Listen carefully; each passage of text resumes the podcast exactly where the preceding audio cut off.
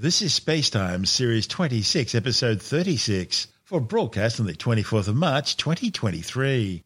Coming up on Spacetime, ExoMars back on track for the Red Planet, an extremely rare coronal mass ejection event on the Sun, and China spying on other nations' satellites as it launches two more of its own satellites.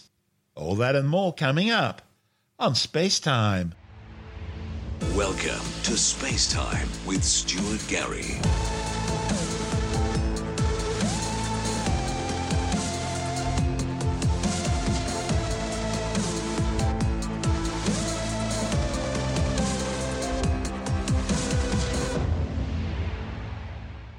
The European Space Agency says its ExoMars mission to the Red Planet is back on, with a likely launch window opening in October 2028. The news comes exactly a year after the launch of the mission was put on hold following the Russian invasion of Ukraine.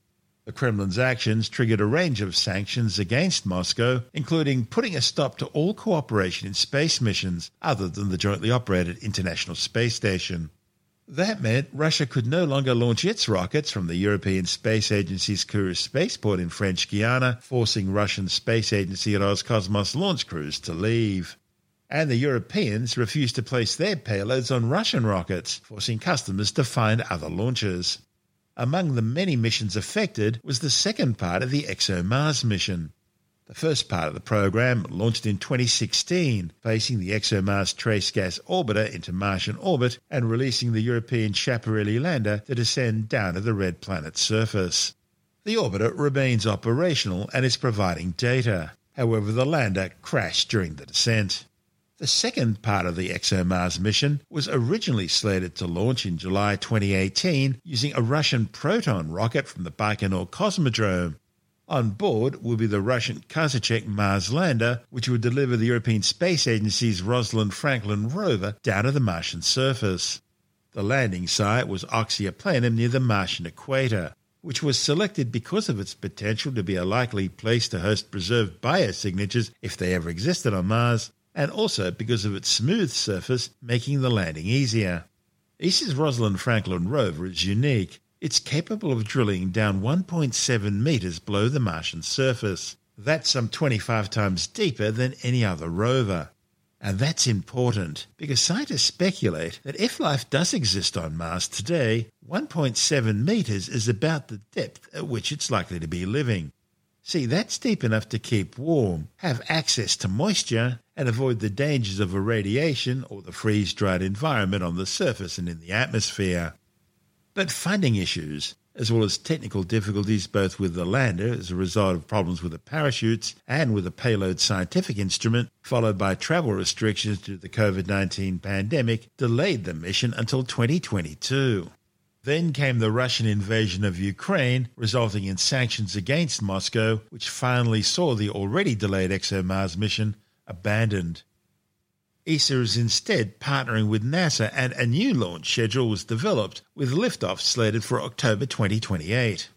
In this report from ESA TV, we look at what's happened since the mission was cancelled, the plans ahead, the new challenges, the latest deep drilling tests, and the stringent planetary protection measures in place. Has life ever existed on Mars? And could life have survived and evolved for billions of years? In their insatiable quest to find life in other parts of the universe, humans have often looked at the red planet.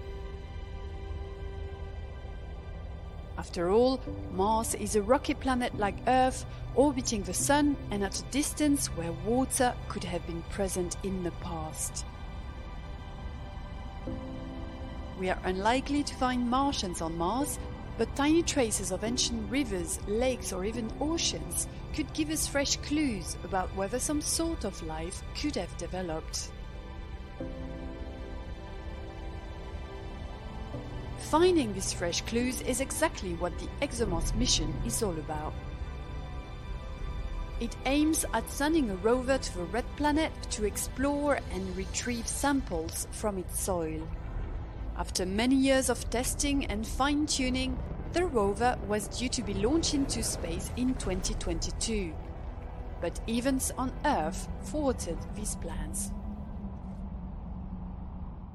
The war in Ukraine uh, uh, has had a massive impact on, uh, on our work. Pietro is the ExoMars rover manager for ESA. He's come to oversee some tests in Turin, where the rover and its Earth twin are housed. We were ready to go to um, the launch campaign for ExoMars, and we had all of a sudden to stop and to reconsider our plans. So I suppose it's been quite tough for the teams as well.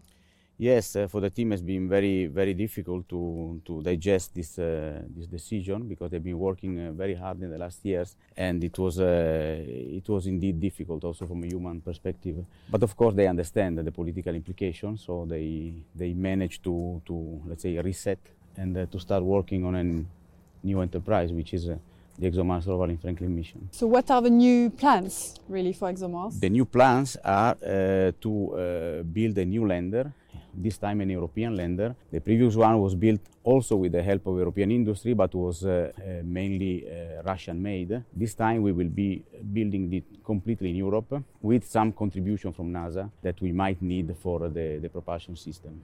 So we'll have a new European lander, we'll have a, a refurbished rover. What's the timeline? When are we, can we hope that the, the rover will be launched?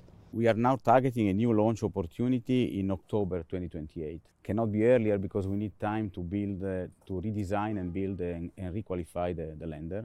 So there is a certain time that is needed for that. Uh, we don't go, we don't want to go beyond this date because then the environmental conditions on Mars are not favorable for uh, the mission that we want to do with the rover. Despite these turbulent times, preparatory activities for a trip to Mars never really stopped, and tests are picking up again in the home of Amalia, the Earth twin of a real rover. Amalia lives by the Mars Yard, a large hangar filled with 140 tons of soil that simulates the conditions the rover will encounter on Mars. Amalia is a replica of a real rover. It enables engineers to rehearse various scenarios that the real rover might encounter in a harsh Martian environment, helping them to make key decisions. So, Andrea, we met about a year ago during the wheel walking tests, and of course, a lot has happened since then. So, how did your team handle the events on Earth? Well, it was of course tough. So we were uh, on the climax. We were uh, at the end of a big test campaign, both on the GTM, on the Amalia side, and uh, on the protoflight model for the preparation for the for the transfer to to the launch site in Baikonur. So uh, after the climax, there was. Uh, of course, the team faced some difficulty to accept the, um, the, the, the, change of paradigm of the new mission. But then we, we took it as an opportunity. The team has been renewed. We have a lot of newcomers with, uh, with a big uh, positive spirit, and uh, we are facing again this as, as a new challenge that we are used to, to manage. And so, what, what is going to happen then in the next few months, few years? The, miss, the mission is changing slightly, so what are your plans? The rover was accepted and qualified for the 2022 scenario. Uh, we are now facing uh, a new uh, mission scenario and uh, the idea is to upgrade the rover in order to be capable to survive uh, what is called the global dust storm season, so a bad season uh, on Mars that um, with a lot of dust suspended. So we, we are going to implement all the means that are necessary to survive such environment like tiltable solar arrays, larger part of array choose, so uh, nuclear power to keep the rover warm. Of course, we need uh, the time uh, to, to, to, to, build uh, all what is necessary to build around the rover, and uh, that is uh, probably going to take four, six years, and that is the time frame we have to, to upgrade the rover and to make it more attracting for, for, for the engineering scientific community. So I have one very simple last question is, of course, we've got the rover up there, and it's hanging from the ceiling. So I know there's something about gravity on Mars that's involved. So uh, what we need to uh, simulate on Earth is the same gravity as on Mars, that is one third. So we uh, created a ground support equipment uh, that is the rover offloading device uh, that basically pulls the rover uh, of two thirds of its weight. And through that we were capable to really demonstrate the, the, the, the functionalities of mobility and drilling in a representative environment. The next day, the drilling test is finally ready to begin. Okay, Daisy Rock, we are ready to send the commands to collect the sample at 1.7 meter depth. I will give it on my mark, so 3, 2, 1, mark. The Earth Twin rover will try and drill into a clay stone at a depth of 1.7 meters, much deeper than anything other rovers have ever attempted on Mars. Such a depth will offer access, it is hoped, to organic material from 4 billion years ago, when conditions on the surface of Mars were more like those on infant Earth, enough to make engineers feel a bit nervous. So this is the control room where engineers and scientists are sending commands to the rover and receiving its data back. There's a rather large amount of information to handle. Daisy Rock, can you please report the execution of the command status, please? We are standing by. The test is conducted in real time. Commands are sent to the rover, but it takes hours before it starts moving, the same times it will take for data to travel from Earth to the Mars surface. After many hours of commanding and data analysis, the drill is finally retracted. The sample is then dropped into a drawer, which withdraws and deposits it into a crushing station. The resulting powder is distributed to ovens and containers to perform the scientific analysis on Mars. The rover is a real laboratory on wheels. It has been a very long uh, testing day. The test has been very, very successful. We have been able to collect the sample at 1.7 meter. We have been able to take it out, and now the sample has been delivered to the rover for further processing. So we are very, very happy and very proud of the performances of the rover. While its Earth twin is being submitted to further test, the real rover, the one that is due to fly to Mars, is carefully stored in an ultra clean room. The rover is waiting for further pampering in one of the cleanest places on Earth. Entering that room was no easy task when we visited last year. Strict hygiene measures and layers of protective clothes were, and still are, in place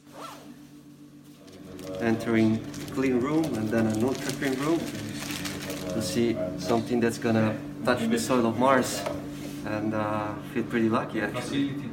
Let's go. Welcome to the clean room, the antechamber to the ultra clean room.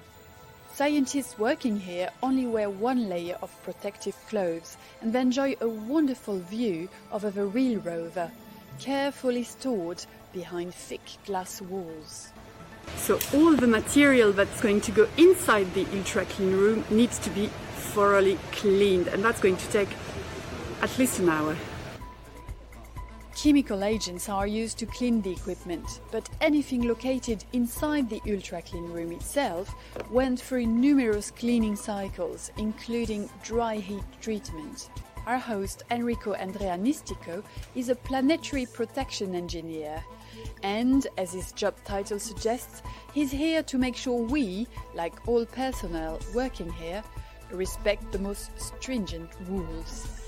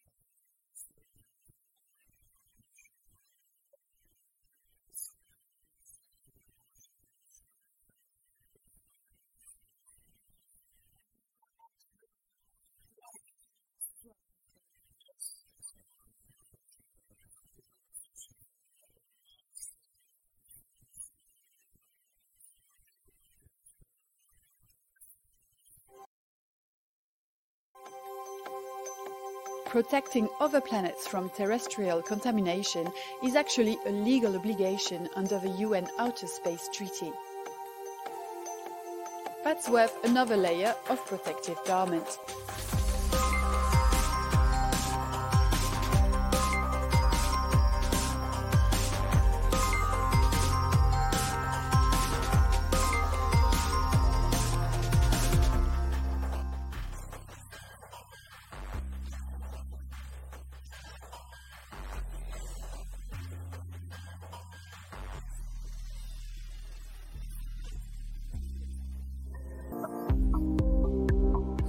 Francesco has done all the meticulous preparation again and it's taken him about an hour and is now finally filming the real rover in its ultra clean room. The buzzing activity we witnessed in that room last year has somehow subdued. The Rosalind Franklin rover is now patiently waiting in its ultra clean room for some big decisions to come. The road to launch, now planned for 2028, remains long indeed. Europeans need to devise new ways to develop a lander and upgrade all the existing hard and software in the long journey to Mars. And in that report from ESA TV, we heard from ExoMars Rosalind Franklin mission team leader Pietro Baglioni, the head of robotics with Thales Alenia Space Andrea Merlo, RDCC systems engineer Diego Bussi, and planetary protection engineer Enrico Endianistico. This is space time. Still to come, an extremely rare type of coronal mass ejection event on the Sun, and China spying on other nations' satellites as it launches two more of its own spy satellites. All that and more still to come on Space Time.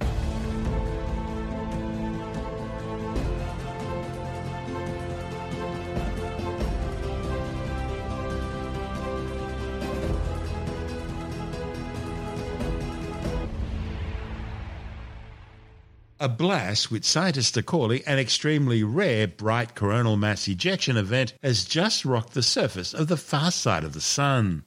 The blast was detected by the joint NASA and ESA Solar and Heliospheric Observatory spacecraft, SOHO. The event was recorded by SOHO with a CME halo travelling away from the Sun at over 3,000 kilometres per second. Astronomers say the high velocity appears to put it in the category of a decade class event, a fast mover that only happens once every 10 years or so. A coronal mass ejection happens when a massive explosion on the Sun's surface sends billions of tons of plasma and magnetic field out into space. These blasts are triggered by solar flares, which fling a mass of energy out from the Sun as a result of magnetic field line loops snapping in the solar atmosphere. The explosion from this coronal mass ejection was so powerful, it still managed to pepper the Earth with energetic particles propelled by the event shockwave, even though the blast was not directed towards the Earth. NOAA, the National Oceanographic and Atmospheric Administration's GOES 16 satellite, detected the particles as they reached the Earth from the CME's backside.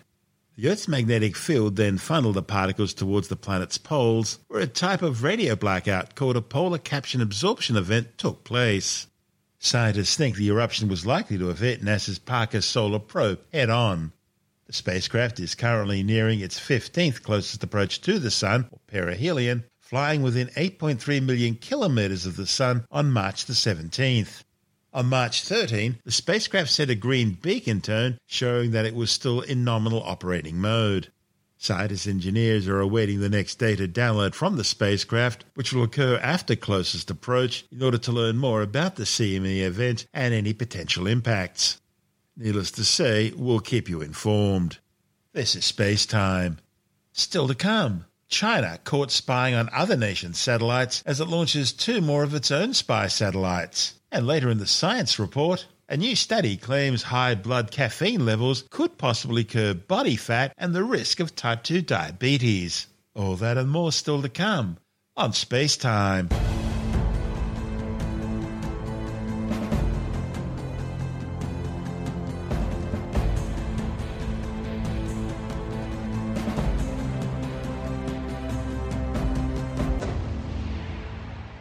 It's been revealed that a Chinese spy satellite launched in 2018 has been inspecting and possibly even interfering with other nations' spacecraft in geostationary orbit.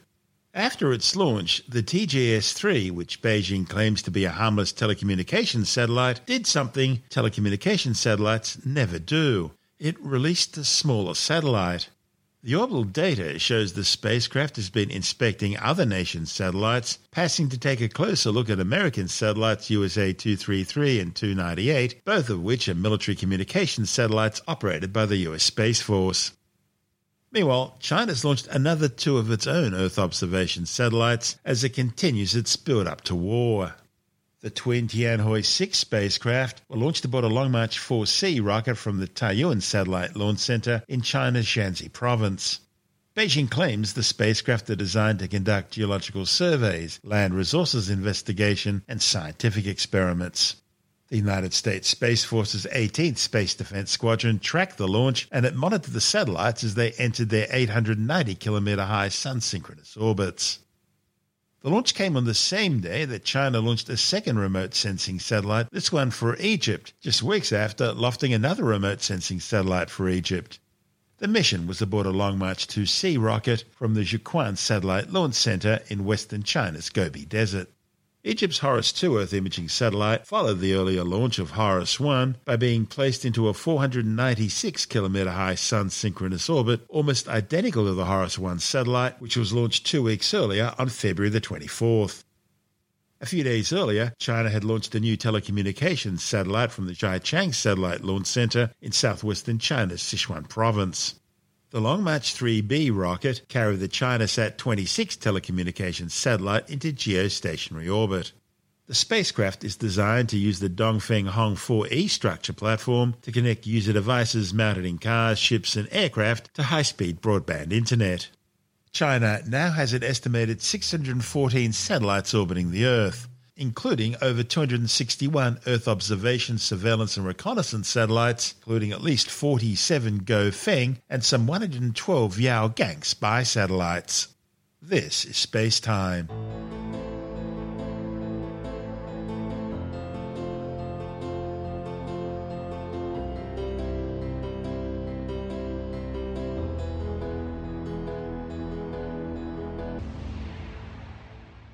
And time now to take another brief look at some of the other stories making news in science this week with a science report. A new study suggests that high blood caffeine levels could curb the amount of body fat a person carries, as well as their risk for type 2 diabetes. The findings, reported in the British Medical Journal, looked at two common genetic variants of the CYP1A2 and AHR genes, which are associated with the speed of caffeine metabolism in 10,000 people of European descent.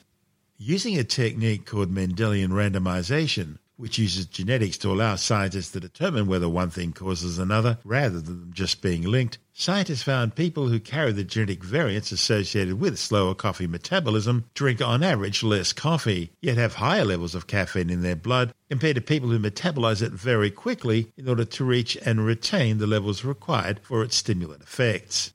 The results showed higher genetically predicted blood caffeine levels were associated with a lower weight and body fat, as well as a lower risk of type 2 diabetes.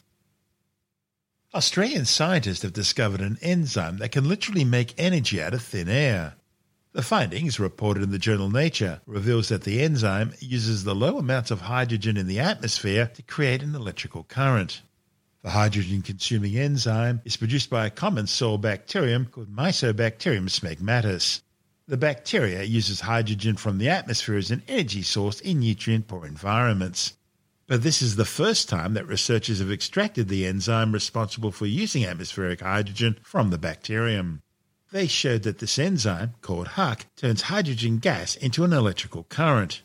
Unlike all other known enzymes and chemical catalysts, HUC even consumes hydrogen below atmospheric levels, as little as 0.00005% of the air you breathe.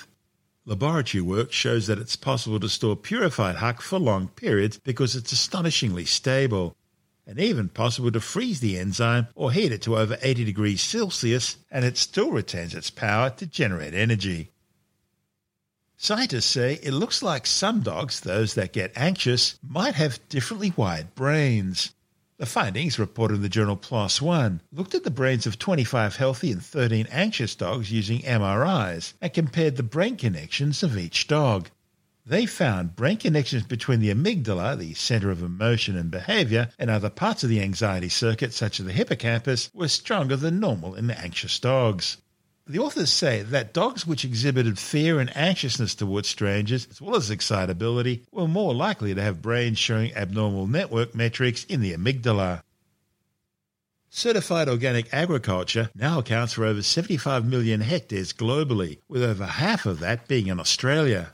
Organic foods are usually crops, as well as meat and other animal products such as milk, cheese, honey, and so on, which have been produced without the use of synthetic pesticides or fertilizers. Some people broaden that description to also exclude genetic modification along with certain preservation techniques such as food irradiation. In addition, some organic meats and animal products also state that they're produced without the use of antibiotics or growth hormones. It all sounds environmentally great and healthy, a win win. But a new study has shown that while organic foods might taste better than non organic, and that's a subjective thing anyway, they're often actually less healthy, provide less yield for a given area of land, consume more water, and cost more than their non organic and genetically engineered counterparts and the rituals associated with organic farming, such as planting a cow horn full of human feces in the corner of the field in autumn and one full of crushed quartz in springtime, have virtually no scientific support. Tim Mendham from Australian Skeptics says when it comes to organics, the science is clear. The people who've actually looked at organic food as opposed to standard foods is that they are no healthier and they are no sort of uh, no better for you. And the issue is, of course, that organic is equals natural, which is a loaded term anyway, because there's a lot of things which are natural which are not good for you. And the issue is about refining what you eat or refining what you use to get it down to the bit that works and the bit that's not going to kill you, hopefully. So people have looked at studies of actually corn was a recent study. Now, corn is a huge crop, and it's obviously, you know, corn is used in so many different products. It's um, amazing. That, Ah, okay. In America, it's such a huge crop that's used so widely around, but it's used everywhere. And they compared organic corn to traditional corn, you know, normal sort of growing corn, which has changed over the years anyway through sort of uh, breeding practices of different corn. The original corn was horrible. The original maize was a pretty inedible stuff, and the corn you get now is a lot more palatable. But is organic corn better than non-organic corn? The answer is no. It's not as efficient in growing. It takes more land to grow organic corn than it does to grow standard corn. Organic foods can contain pathogens that don't exist in standard products. Organic foods cost more, aren't any healthier for you, and less efficient in growing. Your yield is less on the same area of land. You throw in GMOs, genetic modification, they are highly efficient and very much sort of better for you than the standard corn, not to mention the organic corn. And yet that's the that's the baddie of the, the of the green movement. Foods. Yeah, Frankenstein foods because they contain chemicals. and you think everything contains chemicals, right? But they're sort of they're different because because they've been developed by man. They're not natural, because natural things develop themselves. And they have been developed and helped along by mankind for tens of thousands of years. So there are issues. If you want to spend more money on something which is, says it's organic, which is not necessarily better for you, it might be worse in some cases, which is not as efficient in growing, does it taste any better? It's a matter of preference, isn't it? Go ahead, spend your money. That's Tim Mendham from Australian Skeptics.